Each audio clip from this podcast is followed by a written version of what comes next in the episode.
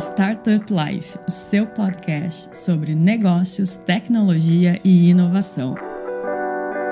Powered by Silva Lopes Advogados.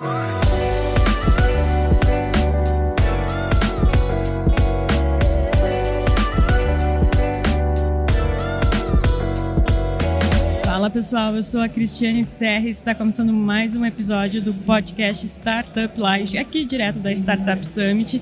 Um episódio especial, Minha Jornada, onde a gente vai revisitar a história, a trajetória de um grande empreendedor, que é o Gonzalo, CEO da Camino. Gonzalo, seja muito bem-vindo. Obrigado, Cristiane, pelo convite e pelas palavras. Gonzalo, antes da gente começar a relembrar a sua trajetória como empreendedor, conta para quem está nos ouvindo quem é a Camino. Bom, a Camino é uma plataforma de gestão e inteligência financeira com todos os meios de pagamento incluídos que opera aqui no Brasil e está focado na pequena e média empresa. Está integrado com os principais bancos, com nossa própria conta e cartão corporativo de crédito Camino, que nos permite simplificar os processos de conciliação financeira, os fluxos de pagamento e fornecer uma experiência de gestão de despesas.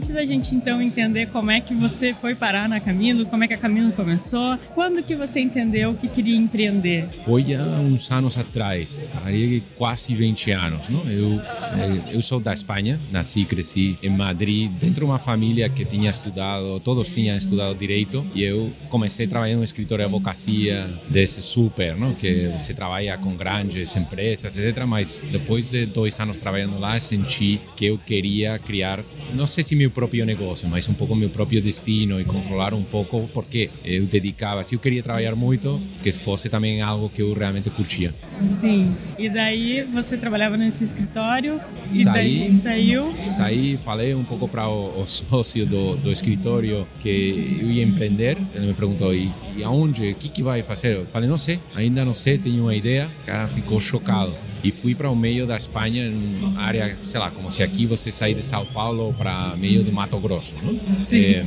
e, e, comecei uma empresa vinculada ao mundo não tecnológico, vinculada ao real estate, imobiliário, que depois de dois, três anos deu certo e terminei eu e meu time sendo como comprado por um escritório que gerenciava investimentos no mundo imobiliário. Quanto tempo você ficou com essa empresa? Dois, três anos eh, no escritório, outros nesse escritório de investimento outros quatro anos e acho que a história é um pouco pouco global, porque aí chegou a Global Financial Crisis, ¿no? De Lehman Brothers e tudo isso, e aí decidi durante esse tempo continuar trabalhando, mas estudei um MBA. Isso acho que uma história um pouco comum para todos. E precisamente, precisamente estamos gravando aqui esse podcast aqui em Floripa, e eu no, verão de, de 2009 para 2010 visitei Floripa de férias e adorei o clima, tudo, gostei muito. E decidi que depois do MBA queria vir morar ao Brasil, aprender português, ter uma experiência plena aqui. Aí chegou no Brasil Brasil e já chegou empreendendo também ou não? Não, aí fui um pouco mais humilde. Tinha vários amigos que trabalhavam,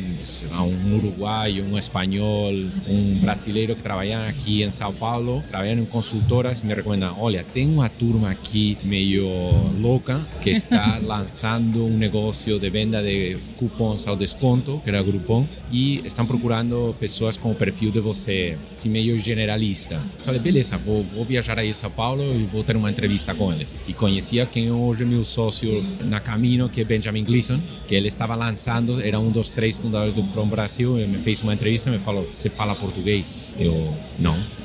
Você tem experiência em construção de times, de vendas e de operações? Não? Beleza, você está contratado. é, e então comecei, construímos o primeiro time de venda de produtos a desconto, a história bombou, terminamos sendo a principal unidade de negócio do Groupon. Também gerei muitos problemas financeiros para Benjamin, que era CFO do Groupon, e para seu colega dentro do time que ele tinha contratado também da McKinsey, que é o terceiro sócio da Camino, que é Guto, e eles me tinham muito carinho pessoal, mas desde o ponto de vista profissional gerava muitos desafios financeiros para eles por como vendiam. Dois anos no Groupon com muitos aprendizados de erros e acertos, fizemos IPO e os três saímos para empreender. Aí sim começa realmente a história um pouco desse empreendedor mais vinculado ao mundo do, do capital risco. Sim. E quando você estava então no Groupon, você, você falou sobre liderança, né? Como, como é liderar um time em outro país? Bom, eu acho que super complicado, sigo aprendendo. Existem algumas. Bom, Brasil, desde um ponto de vista cultural, é muito autêntico. É, acho que o fato de que eu seja latino ajuda Sim. e o fato de que eu seja, no geral, espanhol também dificulta. Primeiro, a língua é muito parecida e o jeito de trabalhar é muito diferente. E isso tive que me acostumar ainda mais porque eu, no entorno cultural de trabalho da Espanha, onde eu tinha trabalhado, escrito advocacia, investimento, é uma cultura muito direta, se separa muito pessoal do profissional. Aqui não. Eu tive que aprender rapidamente, primeiro a me ganhar um pouco a confiança do time. Era alguém que não falava português, que tinha chegado a Groupon de paraquedas, eh, não tinha experiência prévia. As empresas onde eu tinha trabalhado antes, para eles também eram desconhecidas. Sim. Então tive que me esforçar muito, muito mesmo, para convencer a eles com atitude, com resultado, de que eu realmente conseguia entregar. Mas não foi uma questão de meses, foram anos. Sim, liderar geralmente já é difícil, né? com essa pitada a mais, com certeza foi um desafio.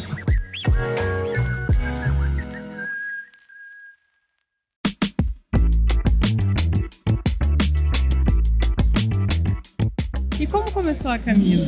Camino é, é consequência de, de, todos os obstáculos que Guto, eh, Benjamin e eu enfrentamos como empreendedores desde o 2012 no Brasil. A Camino foi a primeira que vocês fundaram juntos ou vocês, além do Grupom, vocês tiveram alguma outra experiência? A Benjamin e eu tivemos uma experiência juntos aí durante um tempo empreendendo uma marca de moda, Sim. macacão, mas ainda nos rimos por ingênuos que, que atuam atuamos nessa empreitada? Mas realmente experiência plena de empreendedorismo a primeira de nós três. Temos um quarto cofundador que é Rodrigo Pereña, que era diretor de tecnologia de Mercado Pago. Tá, esses somos quatro fundadores. Mas Benjamin, Guto eu nos conhecemos de antes. E, e Camino surge porque todos, como empreendedores, temos sofrido muito, tem muitos obstáculos e particularmente na parte de gestão financeira, que é seguramente onde Brasil tem um gap muito grande para parte de PJ. Todo que o Brasil tem avançado nos últimos 10 anos no relacionamento a pessoa física com as ferramentas gestão financeira hoje no PJ e particularmente na empresa de pequeno e médio tamanho que é onde a gente se foca não tem avançado. Então com todo esse aprendizado e depois durante um período de tempo eu fui sócio de uma gestora de investimento que comprava empresas de tamanho médio no Brasil. Empresas lindas super rentáveis. E quando a gente olhava a parte de gestão financeira era uma boa gestão financeira mas com certeza muito muito melhorado é, sobretudo com ferramentas que já existiam lá fora. Nos juntamos um dia tomando uma cerveja no quintal, não numa garagem, num quintal, tá. e, e, começamos a, a falar sobre um futuro projeto onde a gente conseguisse combinar software que gera inteligência, mas precisamos dado, e o dado é o que gera o pagamento. Juntamos no mesmo local o que é software com pagamentos. Não é separado, não é software mais pagamento. E o que nasce do fato de juntar software de gestão de despesas com meios de pagamento próprios ou de outros bancos que integramos. Legal. E daí vocês tiveram a ideia, começaram e como foram os primeiros, os primeiros passos, os primeiros anos até a gente chegar no que a Camino é hoje? A, gente nasceu super motivado porque enxergamos uma oportunidade enorme, que isso é o primeiro que para um empreendedor tem que se tocar, não? E, a gente viu que a pequena, média empresa startups tinha um índice de mortalidade muito maior a qualquer comparado com países desenvolvidos como os Estados Unidos. Isso foi um pouco nossa gasolina aí para começar. Então começamos escolhendo um perfil de empresa que era startup, mas durante o 2022 essas startups, todas, não? sofremos muito com esse mercado de capital risco mais complicado e nossa solução, que o que tira é a fricção dos pagamentos, automatizamos os pagamentos, geramos visibilidade sobre como você gasta. Nesse momento, para as startups, a de série A não era uma dor tão intensa e aí conseguimos evoluir para um perfil de empresa mais assentada, uma série A, uma empresa de tamanho pequeno pequeno e médio com mais de 30, 40, 50 funcionários, onde já pagar eh, começa a ser uma dor. Você não consegue fazer um Excel, caneta e papel, ou, o seu ERP não, não consegue completar bem esse processo de conciliar não? e executar os pagamentos. E aí que a gente começou a crescer muito bem com esse perfil. E hoje, em que estágio está a Camino? Hoje estamos no estágio de eh, completar essa plataforma, essa jornada de gestão de despesas para esse perfil de empresa que pode ser que seja uma startup, mas normalmente uma empresa não startup, que tem um volume de pagamentos ao mês nas redondezas de 250 pagamentos para cima ou 50 funcionários para cima e quer ganhar eficiência, de um lado, nas suas operações financeiras, mas também quer ganhar visibilidade sobre como está gastando e poder descentralizar a gestão de despesas. Imagina a empresa crescendo não? a um bom ritmo e o time começa a demandar maior capacidade de decisão, de gastar, mas o financeiro não quer perder esse controle. Sim. Então, a gente fornece uma plataforma que dá esse controle e, por último, todos esses pagamentos geram um desafio para a equipe financeira de conciliação financeira. As empresas no Brasil não têm uma conta, têm várias. A gente entendeu isso nos últimos meses e nos integramos com os principais bancos para simplificar a vida do time financeiro. Conseguem ver o que está em todas as suas contas, conciliar todo na nossa plataforma e executar os pagamentos através de qualquer banco, preferentemente através da conta e o cartão Camino.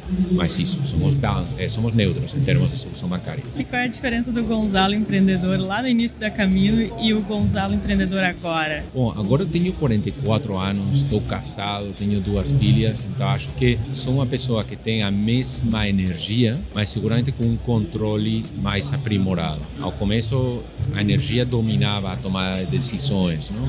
mas também você era mais inseguro, então essas decisões só demoravam, quando você tomava elas, você não tomava elas com muita determinação. Agora, você continua cometendo os mesmos erros. Estava em um evento no Cubo Itaú uh, faz uns dias e me faziam essa mesma pergunta ao empreendedor: o que que ajudou a você ser segunda, terceira vez, empreendedor de segunda ou terceira rodada? Não? Falei, a gente comete os mesmos erros, mas resolvemos mais rápido. E também ajuda para levantar fundos. Los emprendedores que me escutan y que procuran eh, fundos de capital risco, o fato de você ter uma história eh, te ajuda nos, inicios. Depois, não. Depois, já quando você já está mais avançado, já é execução. Mas sim, acho que me sinto uma pessoa bem mais madura.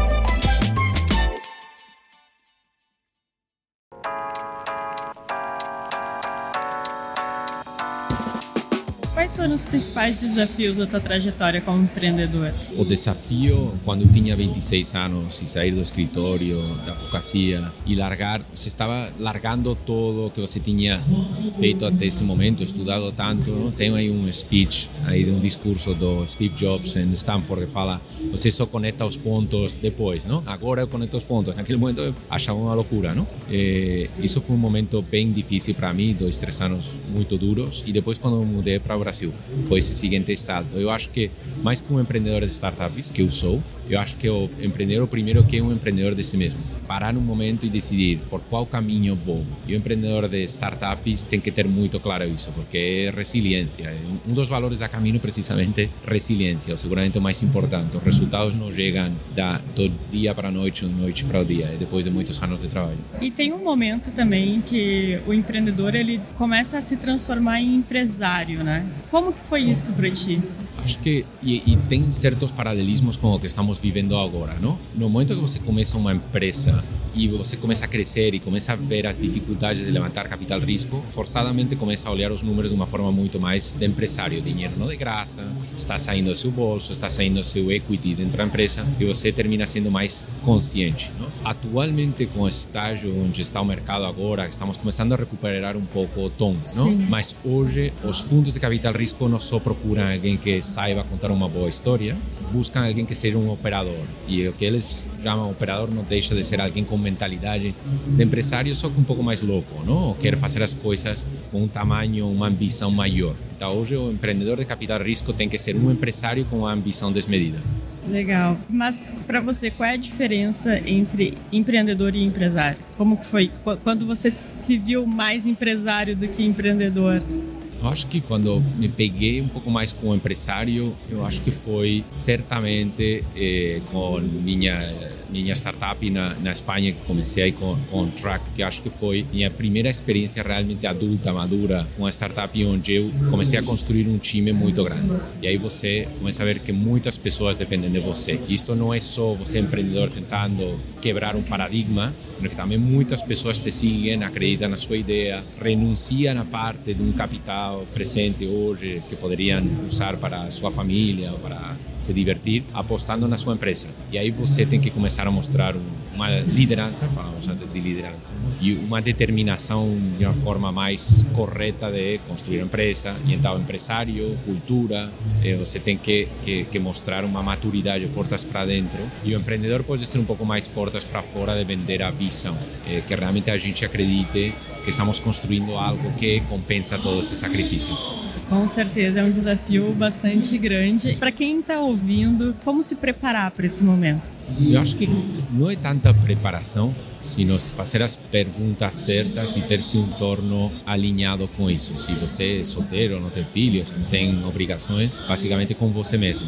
Eh, se não é o caso, e é surpreendente que muitos dos empreendedores não são pessoas de 20 e algo anos, não? com esses Sim. filmes, né? A maioria dos empresários, eh, empresários e empreendedores bem-sucedidos tem mais de 40 anos. Acho que você precisa que seu entorno esteja ciente do que você está fazendo, em paz com isso e acompanhem a você. Seu entorno, amigos, família, etc. Eu acho que isso é o mais importante. Legal.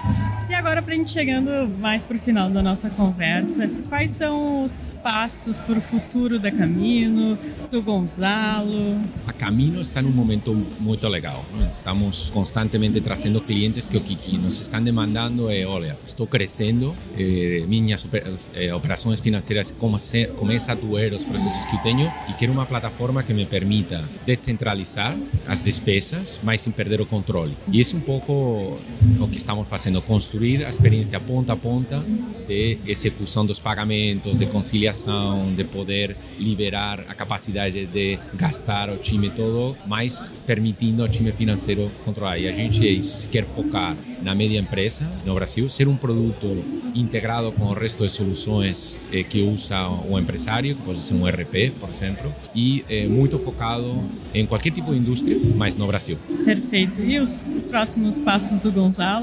Próximos passos do Gonzalo hoje é chegar a casa e estar com minhas filhas, que faz dois dias que não vejo elas, me cuidar um pouco mais. Acho que esse é outro assunto que não se fala muito dos empreendedores. Aproveitar o fim de semana para ler um pouco, fazer um pouco de exercício e pensando um pouco mais no meio e longo prazo, eh, me organizando, não, para para que a Camino seja uma empresa que não só consiga satisfazer todos os sonhos um pouco de, dos que trabalhamos na Caminho, mas também dos nossos investidores, não? E planejar um pouco o que que a gente está construindo nos próximos meses.